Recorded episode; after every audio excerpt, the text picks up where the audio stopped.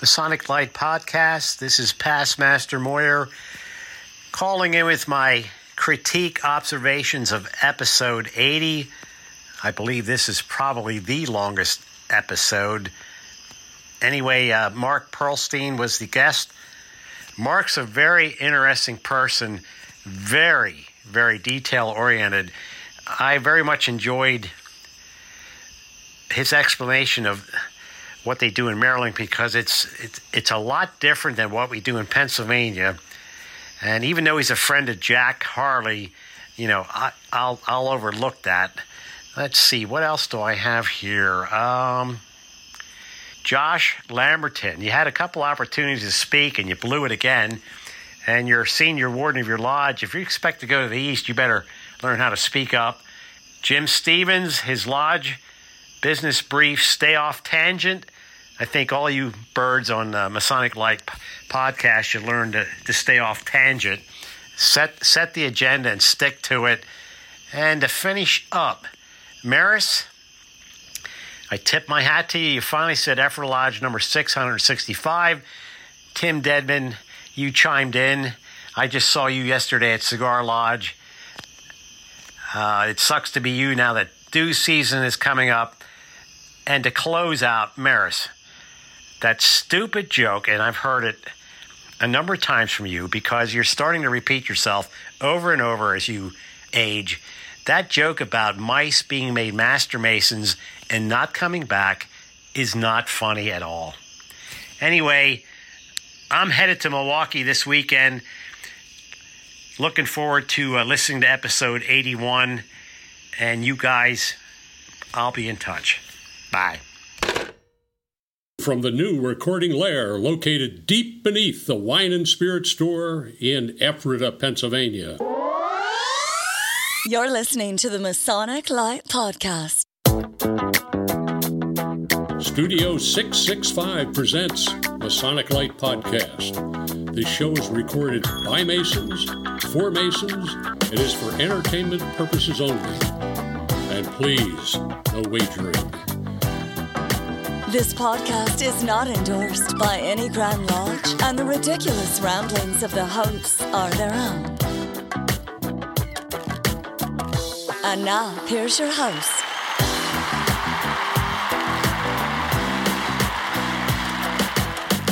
Hello, everybody, and welcome to the Masonic Light Podcast. Hi, everybody. This is episode 84. 84. 84. 84. What is that? Who is that strange voice Who I hear? is that? Tonight, tonight's episode is brought to you by our Masonic Light patrons.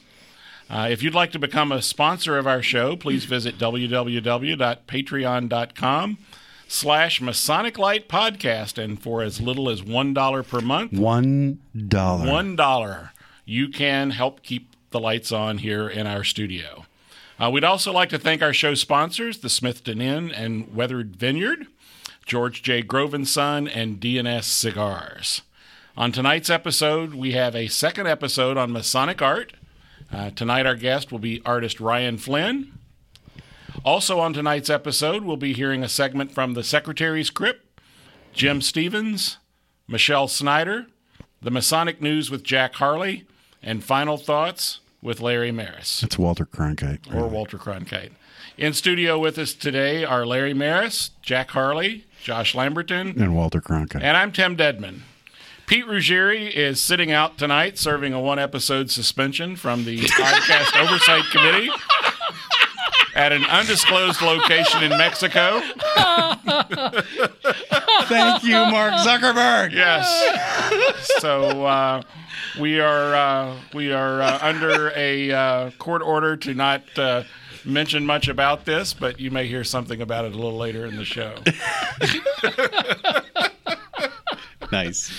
So, gentlemen, uh, has anyone done, it, done anything of Masonic significance since our last broadcast? Josh. Guess guess not. Crickets. Let's start with Josh. We need a cricket sound effect. By the Yeah, way. we had stated meeting uh, and our past masters night. And it was well attended, and you did a great job as worshipful master. I was glad to be in attendance at that. One of the one of the better past masters nights that I've seen in many different Oh, lodges. stop Really. sucking up, Larry. Honest No, no, God. I'm serious. It was well done. Yeah. Well I thought done. Josh did a great job. Yeah, Except they did leave a door open. But that's okay. I know. Larry, how about you? Been at the stated meeting to see Josh in the East and uh, Ghost and Gridiron. Pretty much that was it. Okay. Jack? Well, we had stated meeting last night, and it went very well. I actually sat Perseverant, which I haven't done in a. I, actually, I never sat Perseverant. Um, but we had. I was telling you guys before the show started. With a, um, we had our memorial service every October. We remember the brothers that have passed since uh, the preceding memorial service, and it was. Um, at Perseverant in the Perseverance chair, the table that they put out is right in front of us, and we have candles on the table and a an apron and a sprig of acacia and a you know the scroll, the whole funeral basically kit, if you will. And the lights were out and the candles were lit, and it just it just looked really beautiful. And and I I wished that I could take a picture of it, but I didn't think it would be appropriate to whip out the camera at that moment and you know do a selfie. But You'd have was- probably gotten a letter from somebody. yeah, I'm sure I would have got finked on somewhere along the line. But it was it was really nice, and, and the officers did a nice job, and it was it was really good. Great. Well, uh, we at uh, Eureka West Shore Lodge number 302 in Mechanicsburg had our stated meeting on a dreary, cold, rainy night Monday. Um, prior to that, we had 28 folks who donated blood at our blood drive, which was actually pretty good given the weather. Um, we had a great program. You had it on a meeting night. oh yeah, Oh, that's yeah. We have brilliant. We have it twice a year uh, in June and October on meeting nights. And What uh, a great idea! from three to seven. And so uh, it's a pity that I'll forget to re- to suggest that to yeah, somebody. no, it's great. We usually have great. We were in the high 30s last time, but uh, given the weather, I thought 20. I think we had 28 was the number. That's why you need to move to the home, Jack. I know. I got the application, dude. I'm online. Our program was great. You all, as listeners, have actually heard the program that was presented there. It was Brother Ed Stum talking about uh, his history with the Masonic fraternity. Uh, again, very well received for many of the brethren. It was the first time they had uh, heard that, and it was well received. We also did our 25 year service emblems, uh, presented Bibles to recently raised Master Masons, and really significant, we had a presentation to four brethren of the Lewis Jewel. And for those of you that aren't familiar with that, uh, it is a jewel that can be worn by the son of a Mason. Uh, we had one brother who had four bars on his Lewis jewel, which meant he's a Mason, his father's a Mason, his grandfather was a Mason, and his great grandfather was a Mason. And that jewel uh, has their date of initiation uh, on it as well. So that was quite impressive and a really enjoyable night and a great meeting. Cool. So, all right. Well, uh, let's take a short break and then we'll be back with our brief conversation with Masonic artist Ryan Flynn.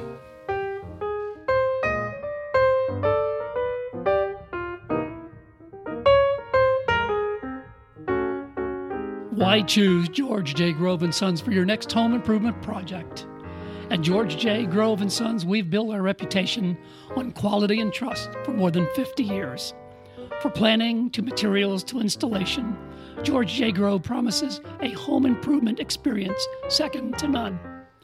Whether your goal is reducing energy costs, decreasing maintenance, updating curb appeal, or simply increasing the value of your home, the George J. Grove team will recommend and provide solutions that stand the test of time. Call 717 393 0859 for an estimate or visit us at georgejgrove.com.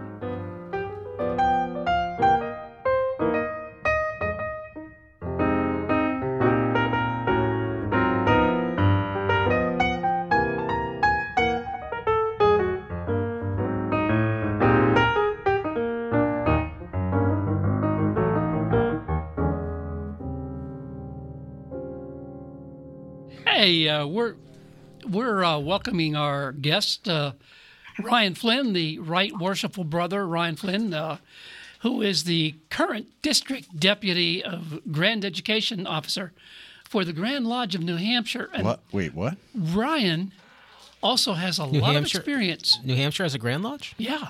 Me too. Yes. Got parents and everything. It's a very good lodge. You're now you're now banned in New Hampshire, Rhode Island, Indiana. anyway, welcome, Ryan. And I will say this is your second appearance on our show. Yeah, I didn't learn the first time, so I'm yeah, happy. We don't get a lot of repeats. Uh, no, we don't. Well, we Well, can, we have a Pete, and then we have repeats. Yeah. but well, welcome, Ryan, and uh, uh, tell us a little bit about your business that you do and some of the uh, things you've been doing uh, lately. My business. Um, well, thanks for having me again. I, I, I was just saying to you guys, you know, I really like being on the show. You guys are a lot of fun. Um, you talk about some really important stuff, but you do so in a way that uh, it's uh, it's pretty entertaining too. So I, I don't listen to a lot of podcasts rich, uh, religiously, but yours is one of the ones I actually listen to. So Oh man, that is just awesome. Oh, you're I such a tell suck up. everybody I listen to it. You got you're doing a great job, but I All right. actually listen to you guys. So Nice. Um, so yeah, I've been uh, I've been fairly busy with my art. Um, uh, it kind of slowed down for a couple of years because I was master mastering the lodge, and thankfully that's over. So uh, I've been getting back into it, doing more uh, Masonic works, paintings, and uh, murals, and traveling, and it's it's been good. It's been real good. Uh, Wait, did you say murals? I did. Uh, my my largest project I ever did uh, to date, what happened last year down at uh, Blackmer Lodge 127, which I'm now a member of actually. Uh, uh, but I worked with the guys there. They did a complete overhaul of their entire lodge building, um, and I did murals on all well on the two long. Um, Two long walls of the building. Uh, the Oh, I room. saw that it was as it was going. You had like sort of uh, faux um, recesses that you had artists. Yeah. yeah, yeah. Uh, Yeah, so it, it was pretty cool. It took me seven seven months to plan it. Um, luckily, I had two awesome uh, assistants down there, and they kind of prepped the walls for me. And um, I did this marathon painting session where I flew down on a Friday, and I think I painted. um I did three and a half 16 uh, three 16 hour days and one like eight hour day and painted it in a long weekend Wow. so uh, Do you do a lot of that? Is that is that a core of your business, or is that sort of ancillary? no, see, um, I know you do a lot of uh, patents and things like that. Um, I'm starting to do it a little bit more. I'm in talks with a lodge up here that's going to be doing something like that, and then um, there's rumors of a couple other lodges that want to do it.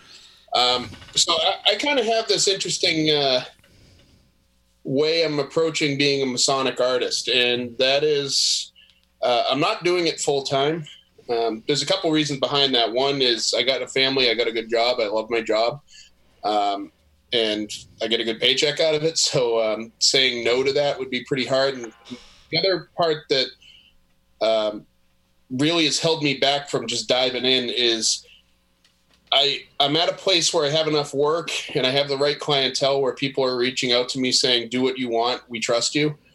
And uh, it allows me to put as much time and effort in as I want while I do it. If I were to make this full time, I would be relying on my work to pay my bills, which means doing the artistic approach to these things where I'm taking my time planning things out and making it exactly what I want would not be beneficial to me because I don't make money doing that. So I would be forced to do more stuff that's cheap and would make more money out of it, but it wouldn't be what I want to do. So I'm purposely keeping this uh, part time right now. And it's been good. I, I've been having constant work lately. The, the amount of uh, um, Sonic art and people are talking about it's been going up steadily. It's pretty incredible time. But Blackmore was special. I, I knew the guys down there. Um, they're some of the best Masons I've ever met. And, um, you know, th- they flew me down to speak. And then while they were in there, you're like, hey, do you like this room? Yeah, yeah, it's nice. It was standard, like, wood panel walls. and, uh, yeah, this is great. Yeah. and um, they're like, well, we want you to redo the whole thing. Um, was- so they raised their dues, I believe. They had a couple of guys donate some money. They had a, a couple of carpenters and contractors in the lodge, and they they went.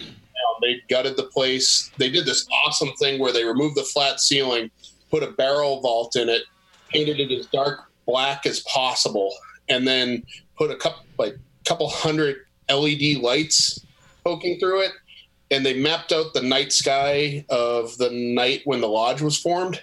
Awesome. So you you sit you kneel at that altar, you look up. It's it's a night sky.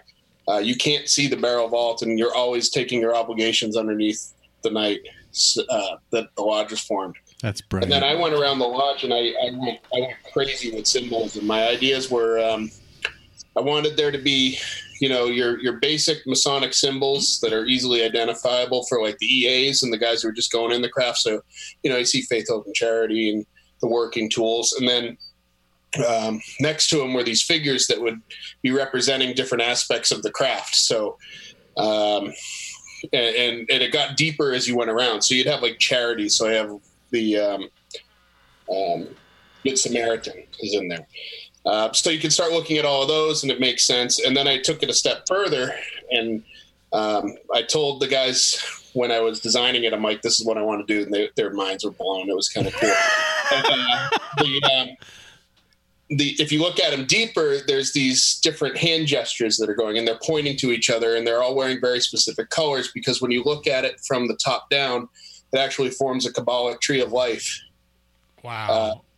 So um, as as you follow the hands and stuff, they they form the the Tyler sword. You know, it it, it was uh, it was nuts. I, I my wife was just kind of looking at me as she's watching TV, and I'm just scribbling notes down and researching. But it, it was pretty cool. I was Wow. I was pretty happy with it. so in preparation for the show, I actually went on your website and looked at some of your work. I was really impressed with the painting uh, properly prepared. I believe it's called. oh, duly prepared. Duly Uh, the, prepared, the duly new one, the preparing room, Yes. or the uh, Well, it's- chamber of reflection. Yeah. Um, was that where this piece came from, or was this something else? No, I um. So it's funny. I um. My viewpoints of masonry have changed over the years. You know, I joined for, in 2010, and I was like, I'm joining a uh, charity. It's going to be awesome. We're going to do a lot of charity work. And I've gotten to the lodge, and I'm like, okay, guys, we're charity work. Um, and then um, through some people, you know, I got introduced to Masonic education, and I dove into that. So for like five, six years, all I was doing reading every book that I can get put in front of me. And then um, through a couple of um, experiences that I had as master, uh, I started and I met a few brothers like Chuck Dunning. I started uh, really looking at this like introspective way of looking at Freemasonry. And with me, I always had my sketchbook around me, and I was thinking about, all right, what's the most introspective part of of the uh, the whole ordeal? I want to paint that. And I thought, well, actually, the chamber is because that's the only time you're actually thinking for yourself. Every part of our ritual, we're forcing schools of thought on you, and we're we're forcing you to think our way for the first time. But that one moment before you're going in, that's you. That's you and you alone. And I thought that would make an amazing painting. And I thought that moment when you're like at that moment where you're ready to be initiated and that door opens up and they come to get you, I thought that was a really cool moment. So that's what I wanted to paint. So It's an amazing painting. went to it. Well, well, Tim, it's available um, for the low price of Twenty five hundred dollars. I yeah. it is. Let's yeah. the fess up. That's great. I wish I had twenty five hundred dollars to. okay, Larry. No, that's not Larry. That's me. Sorry. All right. Me.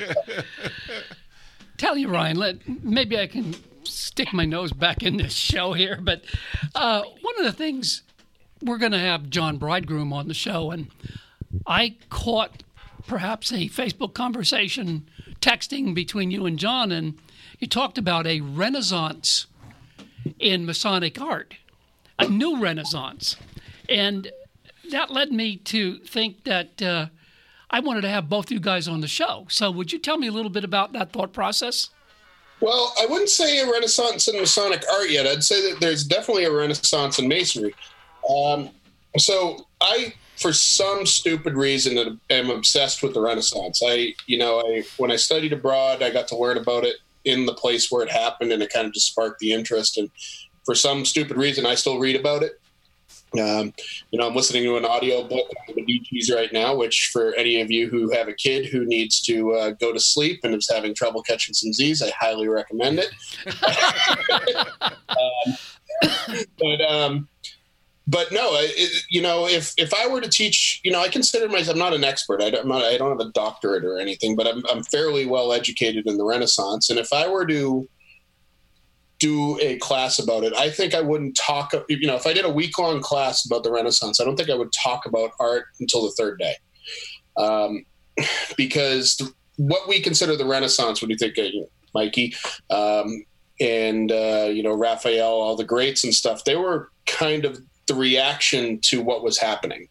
Um, if you go back to you know the early 1400s where things were really starting to turn, um, it was this all of a sudden romanticized ideal of wisdom that started getting things moving. You know, people all of a sudden wanted to really learn about you know the Greeks again because they were available to them for the first time.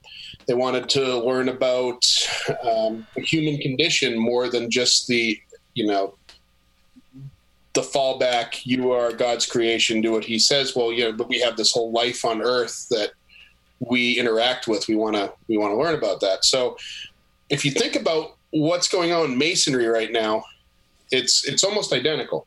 So we're we're entering this um, era of Freemasonry where education is starting to come to the forefront.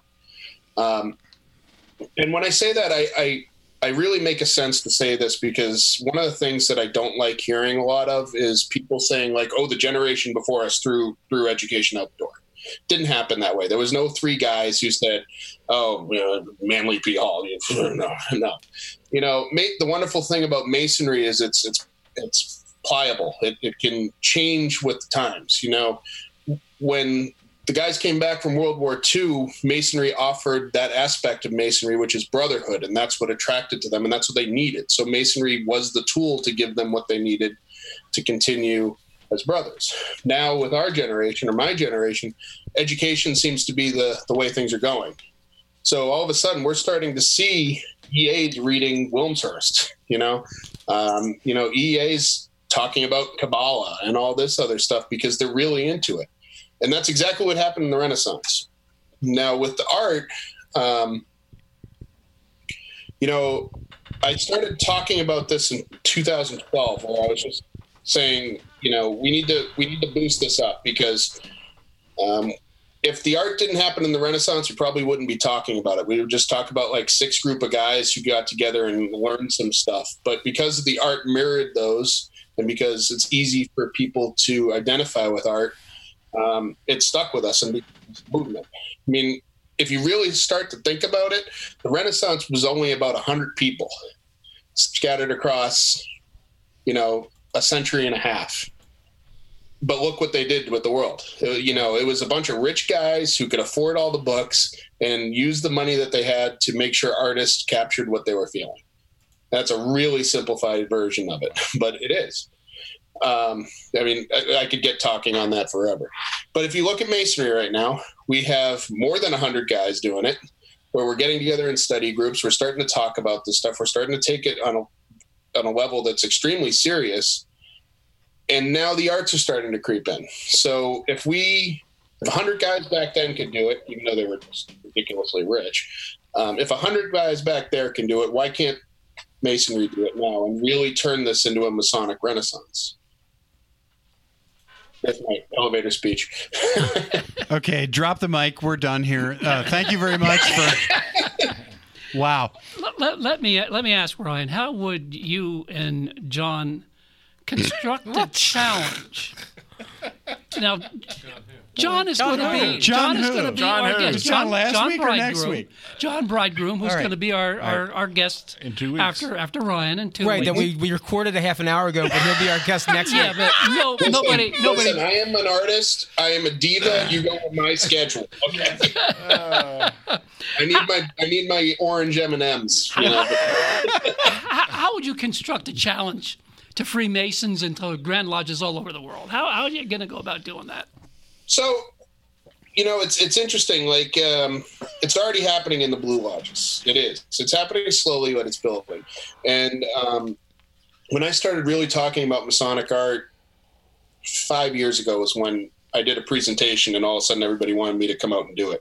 Um, one of the things I would say at the end of it is like name name five Masonic artists, and people would still. They, they wouldn't. Well, you Ryan, you know, and okay, tell me someone else, and um, that's changed, and that's that's the really cool part. And the really cool thing that I notice is when I travel around the country and I talk about it, I'm hearing different names. So there's these these artists who are coming up. Like um, there's a couple of brothers down south who are doing these insane murals, and I, I wrote his name down. and I didn't bring his bring the um, bring my sheet in here because I'm very organized. Yeah. Don't, nobody mentioned me with my monkey. I was going to say the listeners can't hear, but Pete just took the monkey off the wall. Reminds me of Whistler, I believe. Yeah. Whistler's monkey. Yeah. yeah. That's your new title for that, by the way. Uh, but no, if you start going around, you're starting to see these artists coming up, and and luckily, um, some of these guys are actually making a name for themselves. Like Travis Simpkins, he's a, a guy up here near Massachusetts. He's doing a ton of portraits. You know, portrait art is really uh, something special and something that you know the craft has seemed to abandon except for very specific grand lodges. Um, you know, for that that's one of the easiest things that I could say uh, people or lodges could start doing. You know, if your your lodge has a member who makes it to Grand Master, get an oil portrait of him. he deserves more than a hundred dollar, you know, certificate of appreciation, which a lot of people do. And, and I, I'm extremely biased in that because um, I'm a portrait artist. And and before I continue, I, I really need to say this. I'm not here to push me this I, I actually would prefer a lot of people to do other artists besides me so that they can become masonic artists. Um, but there's something special about a portrait. Uh, from from an artist's point of view you know you take a photograph and photographs can be extremely extravagant and beautiful and well set up well lit. And but a photograph is that moment um, it's a it's a specific moment when you take that photograph, but but a portrait is is something different. Like a portrait conveys time too. There's there's time and effort and building and consideration that goes into making an oil painting of someone that a photo just can't do. And it's also got that regality of it as well, where this is something that has some substance to it, and it's a great way to honor someone. Um, as you're saying that, Ryan, I'm flashing on the the uh, the, the portrait of George Washington with Martha and s- sitting at a table mm-hmm. with the the globe and the map and the various symbols that and, and, and it conveys a, a sense of presence and time and place and and looking to the future and, and that's the kind of thing that you, that that that you guys as artists can convey that we as I don't know what are we plebes can can only can only try to appreciate. And and it, it's hard for us because we we're we're not really trained in it. You know we're not trained in how to appreciate the work that you do. I think that used to happen but i don't think it does anymore. And and that's that's an opportunity for the lodge to uh i well i think art is so when I when I do my presentations about Masonic art around the country, one of the things I do is I take three paintings and I start it off with it, and I say, let's just look at them. Um, you know, one of the ones that I picked lately is it's by John Singer Sargent. I don't know if you can pull it up or not, but it's called Gassed.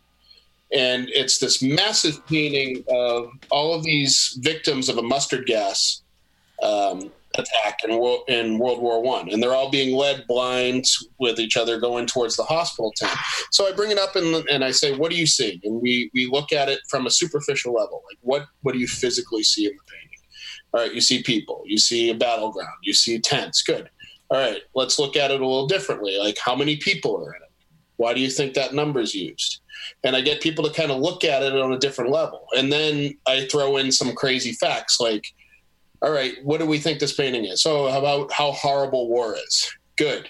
Look over here and look in the background. This guy's playing soccer. Okay.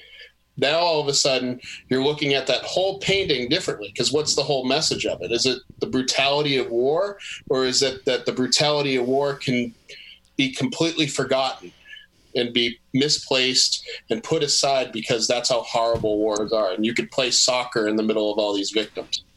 And if we can look at our masonic symbols and our masonic ritual in the exact same way as that you're going to train yourself to think like an artist. You know um, I'm writing this article right now that it's called uh, "I'm a Masonic Artist and You Can Be One Too," and it's really about just looking at things like like you're an artist yourself. Um, so to answer your question, I I think masonry trains you how to look at that way. It's just looking at art or looking at movies or it can be any form of art. If you look at it in that kind of secondary or I like to call it the initiated eye, you can you can start to train yourself to think that way and you're going to get a lot more out of everything that you look at once you get good at it. At the historic smithton inn of ephrata pennsylvania we're pleased to serve the latest creations from weathered vineyard winery along with spirits from Thistle Finch distillery in lancaster all to be experienced in the tasting room of a beautifully restored 18th century bed and breakfast Cigars by DNS Cigar are available for your enjoyment in the courtyard. The historic Smithton Inn is convenient to Lancaster County's most interesting attractions. Just minutes from the Ephrata Cloister and the Green Dragon Farmers Market. And a short drive can get you to charming Lititz, thriving downtown Lancaster, as well as Hershey, Bird in Hand, and Intercourse, or Valley Forge in Gettysburg. Whether you're looking for a romantic getaway or an active vacation full of sightseeing and attractions, the historic Smithton Inn will be a welcoming oasis from everyday life, one that you'll want to visit again and again. Stop in and visit at 900 West Main Street in Ephrata, Pennsylvania, or check out our website at historicsmithtoninn.com or simply call us at 717 733 6094. Just ask for Pastmaster Dave. Hey, this is brother James Diener with Ephrata Lodge 665 in Ephrata, PA. You're listening to the Masonic Light Podcast.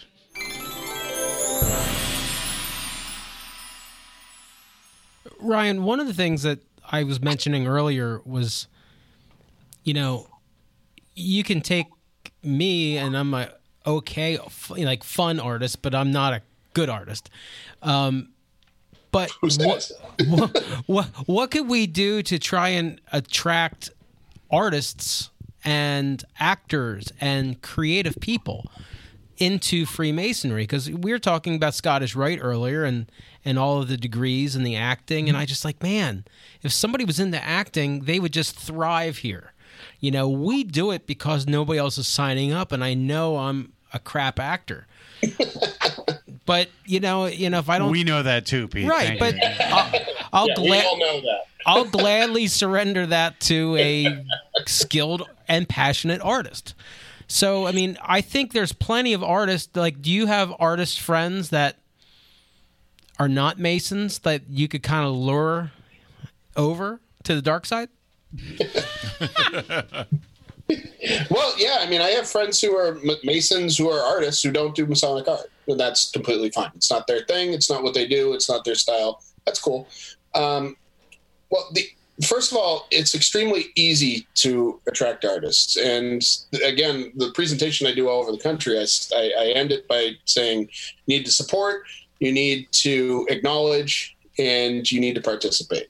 So um, the first one is easy acknowledge just start talking about this stuff um, the reason why there's no masonic artists in my opinion has nothing to do that we got cheap which we certainly have but it's not really it we just don't talk about this stuff anymore you know if you want to talk about some masonic ideals there is no reason you have to stick just to ritual you know if you want to talk about the allegory of the cave and in, in, in your lodge, you don't have to get up there and read the allegory of the cave and put people to sleep. Because, but hey, if you go down to your friend's house and put on the Matrix and watch it, and then have some cigars, have some scotch, and start talking about what you're seeing, you're using art to portray a very complicated piece of literature in a new way that's more accessible to people.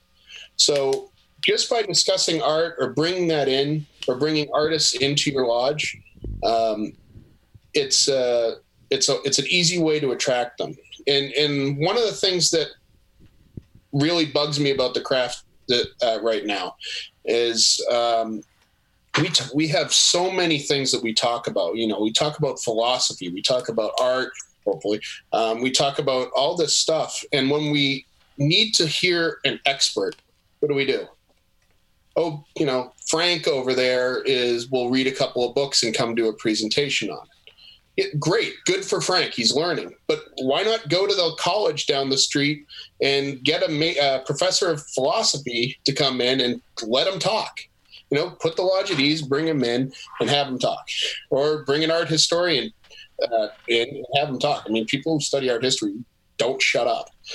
so, you know, and that does twofold. One, you're you're bringing in actual uh, expertise into your lodge, and you're hearing things from the source. And two, you're showing these people that there's actually a group of people out there that care about, it, um, which is a big thing. That, that's that's powerful because that's you know at least in the lo- my lodge everybody is kind of lazy, and I mean that from being busy and when you become master, it's just like you're treading water.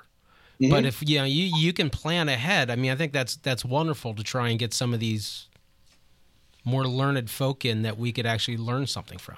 Yeah, I mean, I like to say, um, you know, one of the things I do in that presentation is, uh, um, you know, I, I ask the room to raise your hand if you live within 30 minutes of a college. Yeah, and they everybody raises their hand. You know, okay, keep your hand up if they have a music department. Keep their hand up if they have an art department. Reach out to them. You want to attract musicians to a lodge? Have a high school musician club come in and play Mozart for you. Uh, now you're just talking about seven liberal arts, and I mean, come on, really? Yeah. Fine. Get the artists to come in. Even better. Have them do a mural in your lodge. Tell them what. My wife's a, my wife's a mathematician. She can talk about geometry. Right.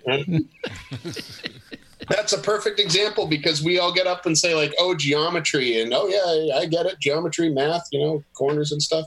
Yeah, have a mathematician come in and tell you how to prove a geometry uh, geometrical theorem, and how much work and thought goes into that, and then you'll understand a little bit more why geometry is a noble science.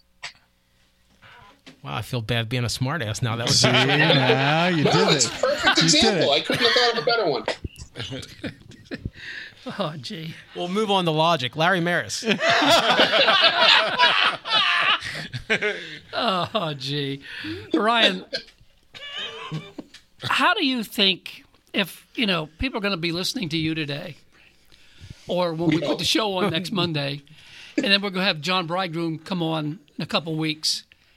And there's there's going to be a lot of interest because we do have listeners to this show, believe it or not. In a way, you you both will be putting out a challenge out there. How do you, how will you handle it? and uh, like this this seriously could go worldwide. So are you prepared for that? And it's multiplanetary at the same time. Yes. Hey, we, we, we have the statistics to prove people in other countries do listen to us. So I, I, I think what Larry is asking is is how do we put this into action? Right? You're, you're talking about this, and you've you've put out a couple good examples. Go to the local uh, college and reach out to the art department, and reach out to um, the the I don't know Music department. music department. Music. yeah. But um, how, how do you how are you bringing that into your lodge locally? Am I? Yeah. Well, or, Uh, you know. Um, unfortunately, I'm trying. Um, it, it's it's a battle a little bit, um, and um, In in I'm- what way? I'm, How- in awkward, I'm in an awkward position right now because I'm not in the East anymore, and I'm the person people are bringing in to start this. So okay. um, honestly, I've been so busy mo- uh, traveling and painting and stuff like that. That's kind of how I'm doing it. Um, you know, I I try to blast Masonic art as much as possible. I try to talk about it as much as possible. Uh, give people tips and how to do things. Um, that's kind of the way I'm trying to do it. And you know, um, you guys kind of hit the nail on the head with what I'm actually struggling with right now, which is why I was really happy you guys asked me about that because when I travel around, I've actually had a pretty good track record so far of people um, actually trying to bring this into their lodges. People have told me, yeah, we hired a, um, a quartet to play music uh, outside of our lodge on our open house instead of just doing something. You know, that's that's awesome. Um, but the the fallback is we need Grand Lodges to back this up too. And there's there's ways that they can do it. Um, there's ways that are done in Europe that we just don't want to do or we'd never thought of doing.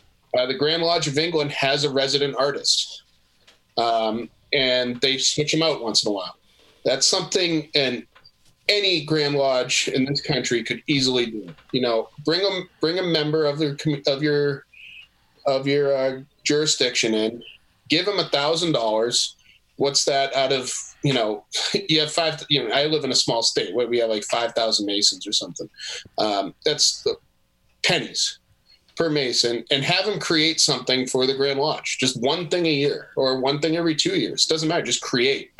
Um, promote people who are authors. Tell them to write stuff and promote them. Um, there's also my biggest fear and my biggest complaint about um, masonry and art is when we talk about art and masonry, we talk in the past sense.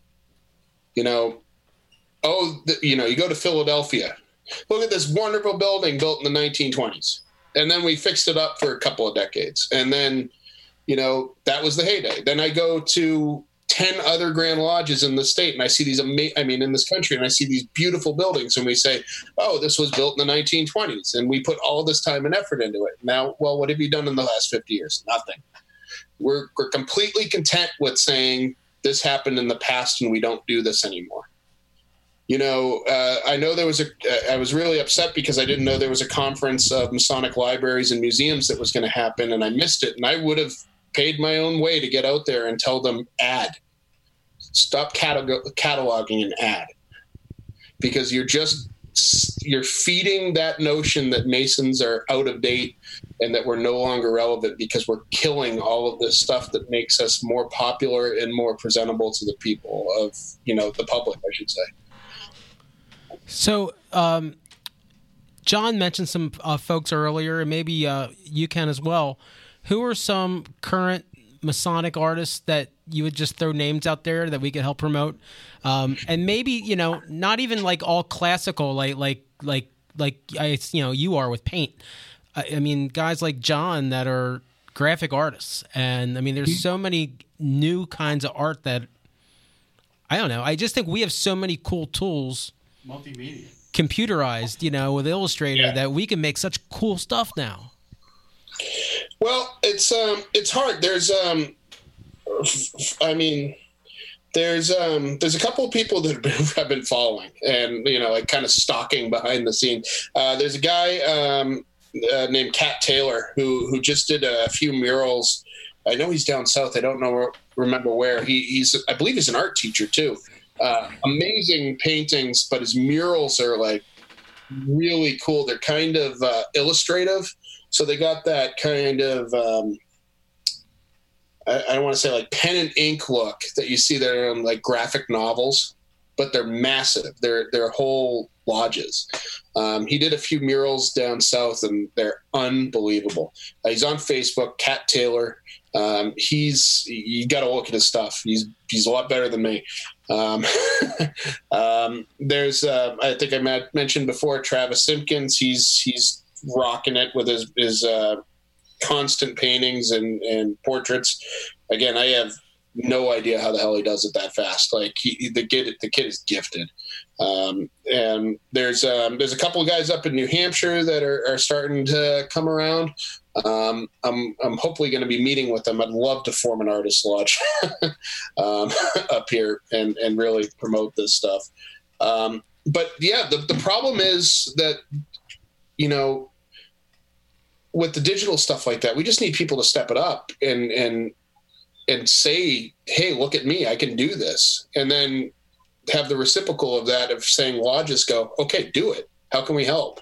Because I'm willing to bet there's thousands of us out there that just haven't been given the chance to do this.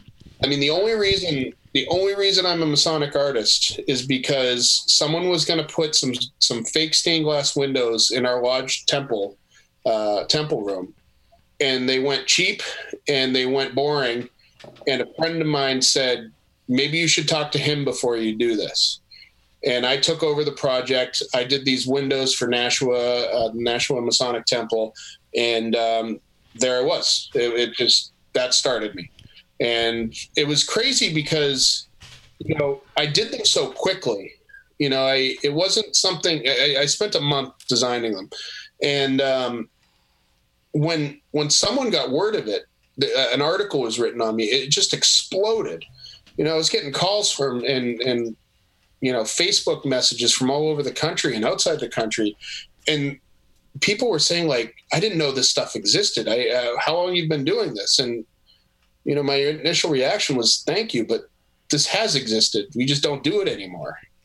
And it, it was it was both amazing and and uh, upsetting that one piece of art could be thought of so amazing, but at the same time so foreign to Freemasonry at the same time when it, there's no excuse that it ever should have gotten that way the one Grand Lodge that really steps up and, and has done stuff is, is is Pennsylvania. I mean, they they're consistently adding. I remember when they did the uh, they well, obviously they did the friend to friend memorial, and you know that symbol of art. Every Freemason in America knows that sculpture, and and it unifies us. It speaks volumes to what we stand for.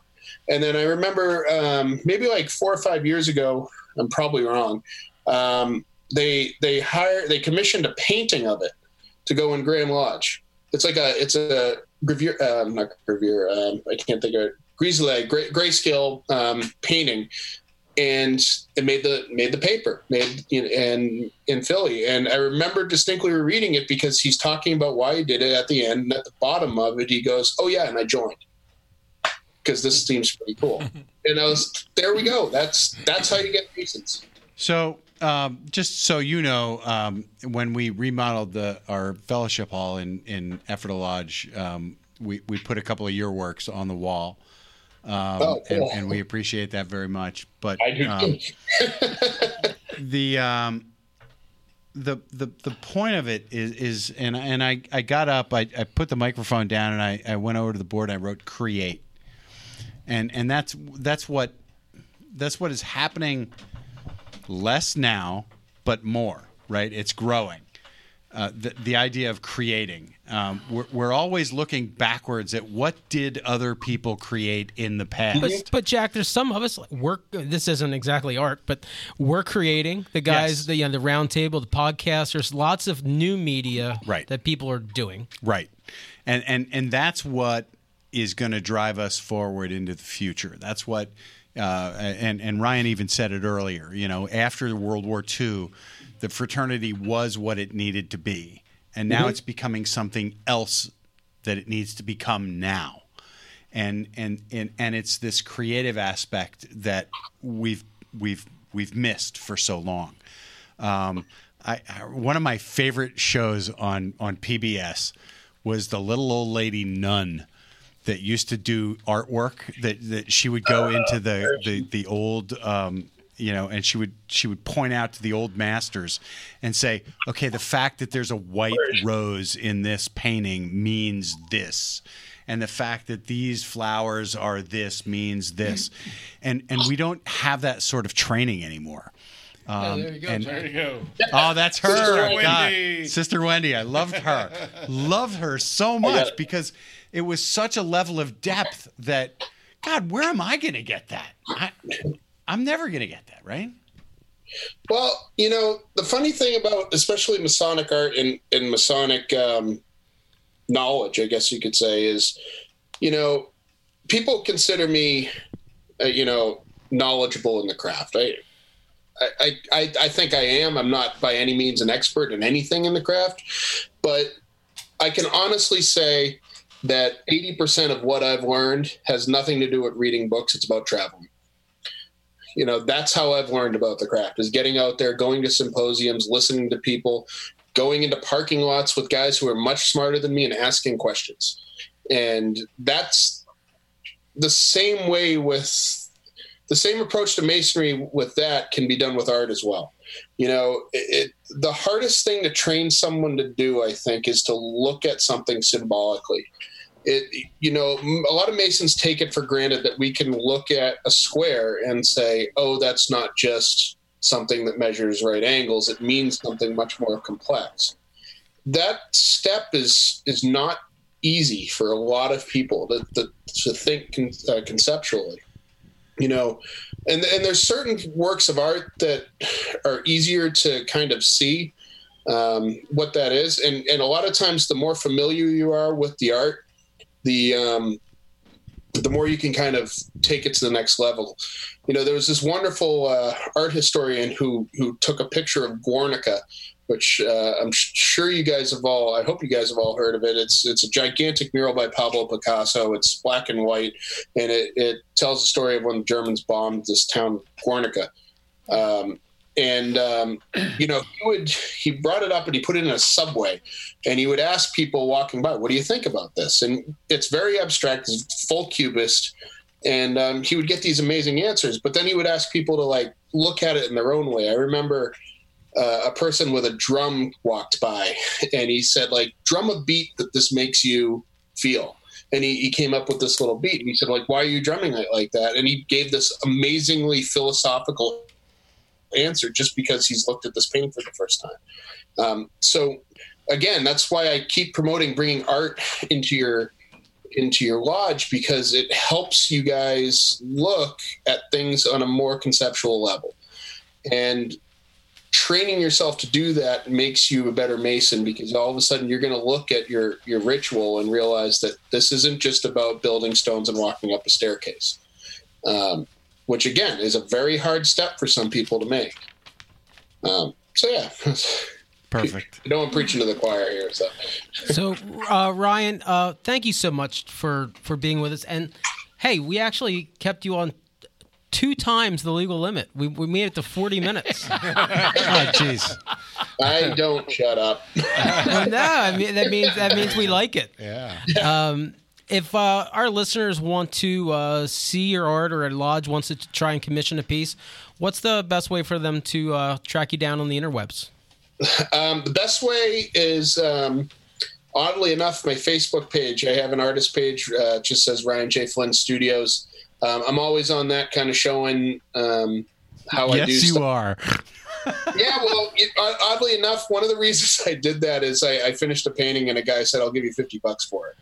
I said, "All right, that's thirty six cents an hour," um, and and I knew he was asking other people that. So I, re- I actually I do this because I don't want artists to be cheat uh, cheated uh, or, or undervalued for how much work goes into some of that stuff. So that's kind of why I do it. I, um, uh, you know, it's self marketing as well too. But you know, there's a lot of time and effort and pain and uh, crap load of scotch that goes into one of my paintings. um, so you can find me on there. That's where you, I'm, I'm, most uh, active. I also have my website, ryanjflynn.com. Um, and if you guys just, you know, if anybody just needs some advice or some ideas on how to get this into your lodge or uh, if you really want to make me happy, we could talk about how to bug the crap out of your Grand Lodge until they recognize that the art still exists. I would love to help you with that. So awesome. Awesome. Awesome. Awesome. All right, Ryan, thank you for being with us tonight. And um, we look forward to seeing you again very soon. Yeah, absolutely. Great seeing you guys again. Thanks for being with us, Brian. Ryan. Ryan. Oh, Ryan. Oh, my God. Good Lord. I'm going to go paint and drink.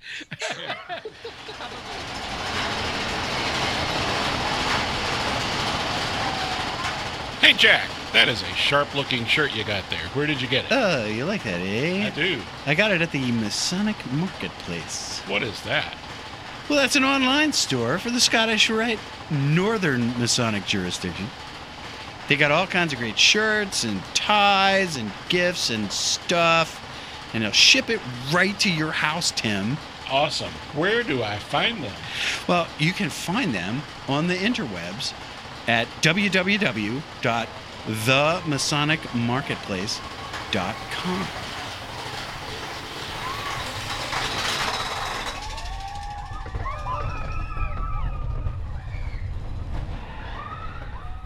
And welcome back. You've been uh, you've been listening to an interview that we previously recorded with Ryan Flynn. You'll you'll notice that uh, Pete was with us when we recorded that, and uh, we actually flew him back up from his vacation uh, so he could be with us for like that interview, and then he's Exiled him back to Mexico. Yeah, now he's exiled again. So, so anyway, um, no, I, I this this uh, sh- brief series, if we can call two episodes a series uh, of uh, involving Masonic art, I think is huge because it's something that it's missing. I, I, I listened to the John Bridegroom episode again, and and he talks about you know when.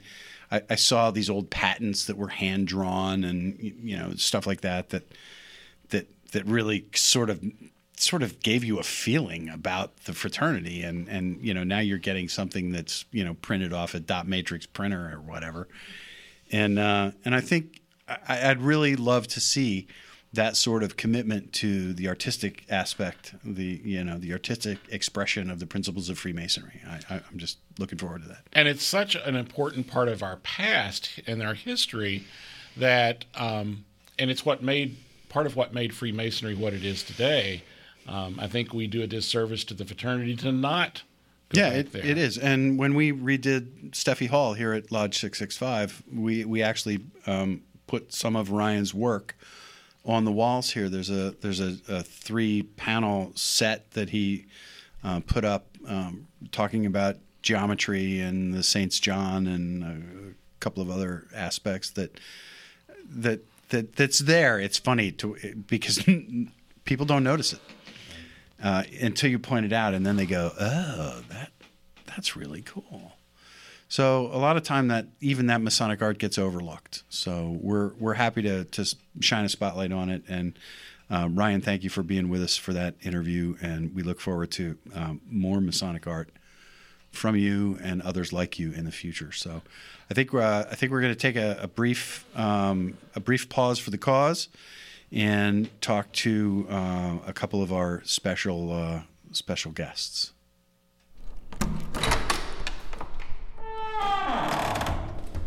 Unlocking Symbols with symbologist Michelle Snyder.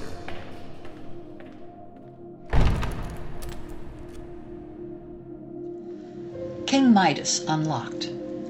Fairy tales, legends, and folklore hold many secrets of times long past.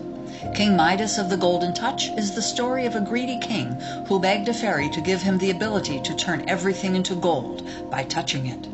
This, of course, was a very bad idea, as everything included his food and eventually his daughter. Soon he begged to be released from his affliction and was told to go rinse his hands in a river to wash away the curse. When he did so, everything was restored, including his golden daughter. Today, this tale is told to teach the consequence of greed and the change in values it takes to cure it.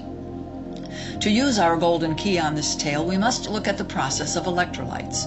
Batteries work on this science, a lower element changing into a higher one, for example, tin into silver. As this process takes place, energy is produced.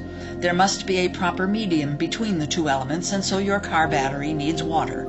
It has been known for a long time that if you can find a stream of water flowing past a gold factory that dumps its production waste into the water, and you put a tin cup in it downstream, your tin cup will soon turn into electrolyte gold. The instruction for Midas to rinse his golden hands in the water of a river alludes to the electrolyte process. Another part of our golden key is history. Midas was said to be an excessively greedy king. This story is based on a real king who lived at a time when gem merchants traveled the land.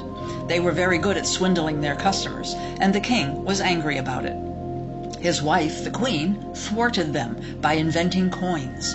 The coins provided a standard with which to weigh the precious gems, and the merchants could no longer swindle the king. They were so angry they spread rumors about his greed. Stories and symbols are layered through time, like the process of palimpsest, where ink is scraped off an older papyrus and new writing put on, yet shadows of the old ink remain. King Midas is said to have a daughter whom he turned into gold in his greed, but the real King Midas on which this story is based did not have a daughter. Some not so pleasant history must be uncovered to see this layer. There was a time when young children, as young as five, were used in mining. They were smaller and could get into the tighter tunnels. Many died in this process. Once in a while, a mine would flood with water, and on at least one occasion, the water was laden with gold powder. Centuries later, during excavation of a wall, a young girl was discovered. She was perfect in every detail. Her eyelashes, hair, and clothes, as well as the little basket she held, were preserved as electrolyte gold. This sensational discovery was added to the legend about the greedy king with the golden touch. For more oral tradition unlocked, read Symbology Fairy Tales Uncovered. Next time, we will talk about magical, mysterious cats. If you'd like to take a deeper look, be sure to check out Michelle's book, Symbology Revision. A link for purchase can be found on the Freya Foundation website. That's F While you're there, take a look at some of Michelle's other works and find out more about the Freya Foundation and its mission to research and publish the Ensman archives.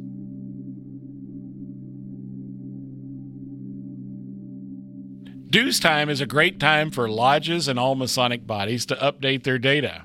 One of the worst pieces of data we don't have is information on our members' spouses. And for those that we do, many are outdated um, due to uh, the death of spouses, remarriages, etc. So, a simple thing to do is when you notify your members that they owe dues, have them update their contact information and the spouse's name. It will save you from having to do this once the member passes, and it becomes rather inconvenient. In Masonic news today, officials of the Grand Lodge of Quintana Roo, Mexico, have announced the appointment of Abner Hockenfuss as Worshipful Master of Bartenders Lodge number 420 in Playa del Carmen. When asked for comment, Brother Hockenfuss replied, this, this is really a huge honor, everybody. A festive board was held to commemorate the event, featuring an olive loaf and scrapple buffet. Masonic Light Podcast wishes the new master a hearty congratulations and reminds our brother that ice cubes are made of water. That's the Masonic news. So mote it was.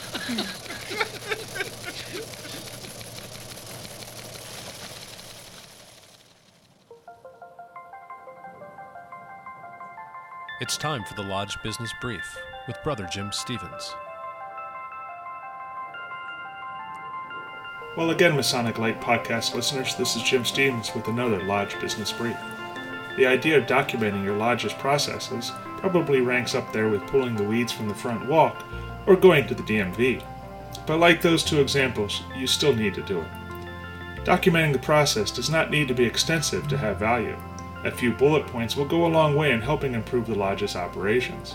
These bullet point lists can then be used to train the next brother who needs to do something.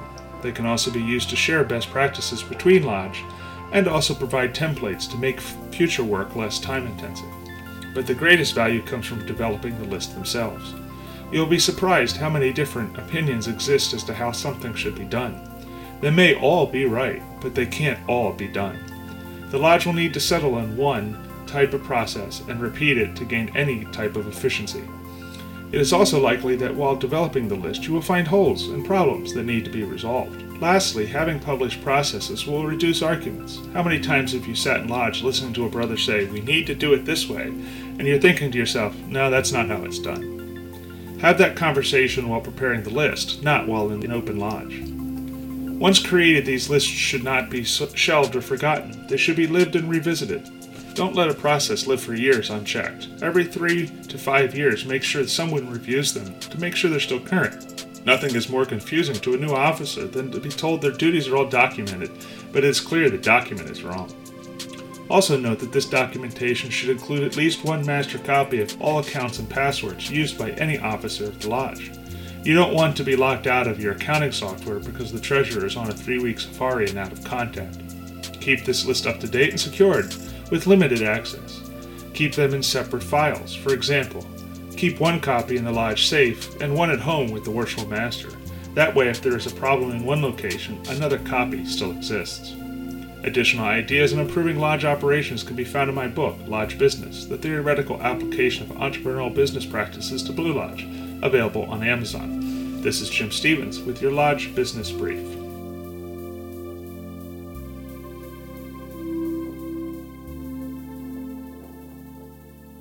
And we're back. Hello. Uh, yes.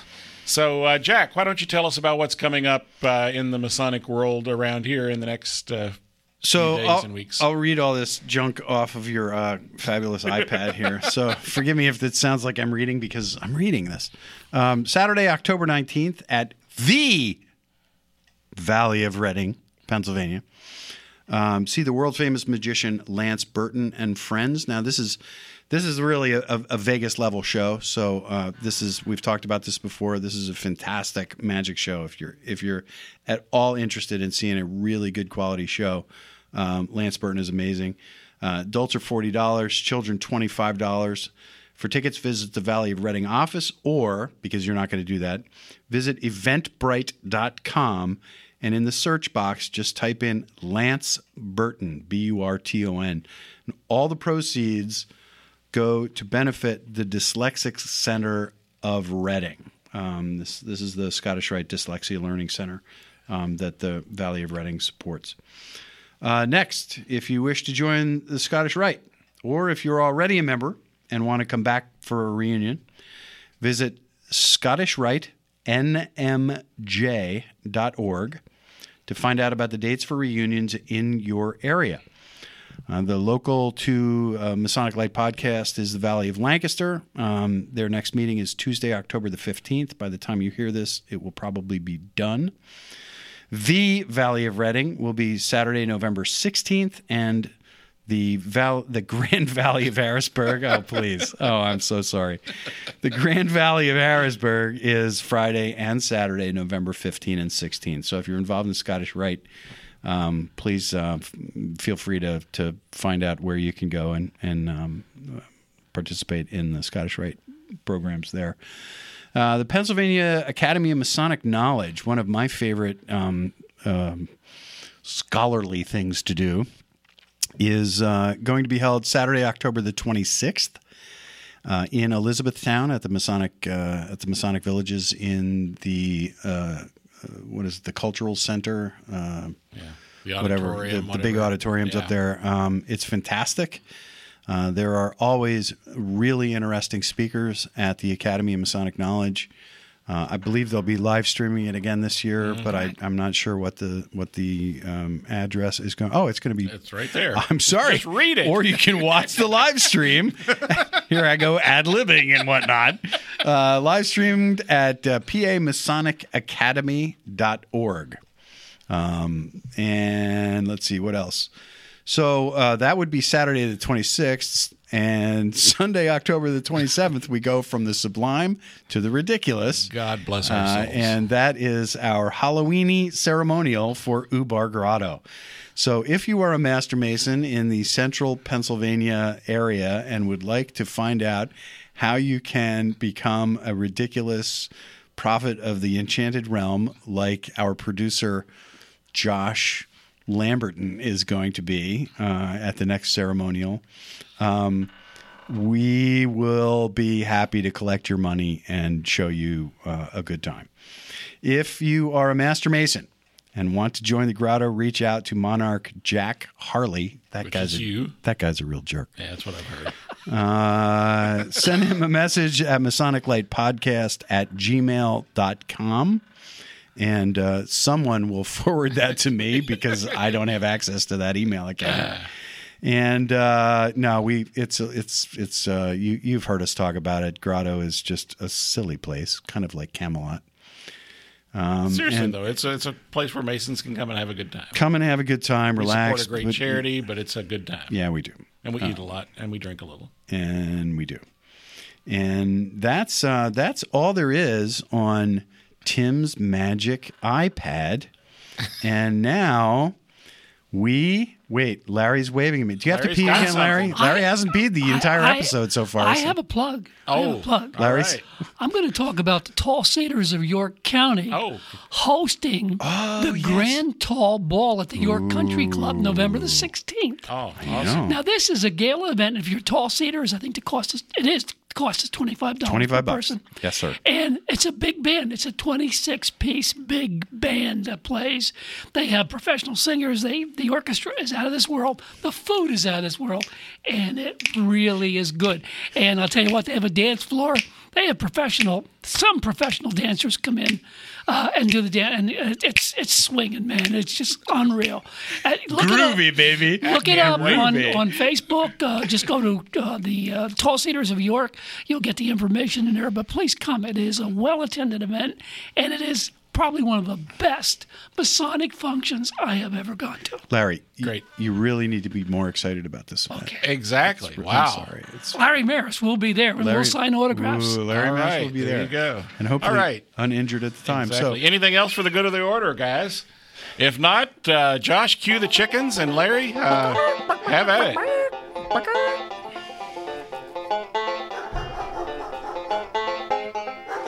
He had one job. one job. Was he ready? no. He had 30 minutes to get this ready. Special thanks to Ephrata Lodge 665 for making this broadcast studio possible. Uh, our thanks to Josh Lamberton, producer and director, who continues to make the show listenable. And thanks to Jack Harley, our news director, and Tim Deadman, our marketing director. Darn right. And to the Sonic Light podcast contributors Michelle Snyder and Jim Stevens. And also special thanks to our new program coordinator, Les Witt. And finally, to our new office bookkeeper. wit. Get it? Wait. No, that, less, Les wit. Witt. Less wit. Oh, yeah, Yeah. yeah, Okay. yeah. All right. And finally, to our new office bookkeeper, Red Marks Man. Red Marks, on Yeah. of bookkeeping is bad news. Okay, Josh, Jeez, I should have explained that. Hand me the taser. This is this is Larry Maris, and thanks for listening. This is Josh. And Jack Harley. And this is Tim Deadman saying good night, everybody. Bye, everybody. You, you know, I wrote this stuff in the doctor's office this afternoon, and it is hard to write these things. Were you anesthetized at the time?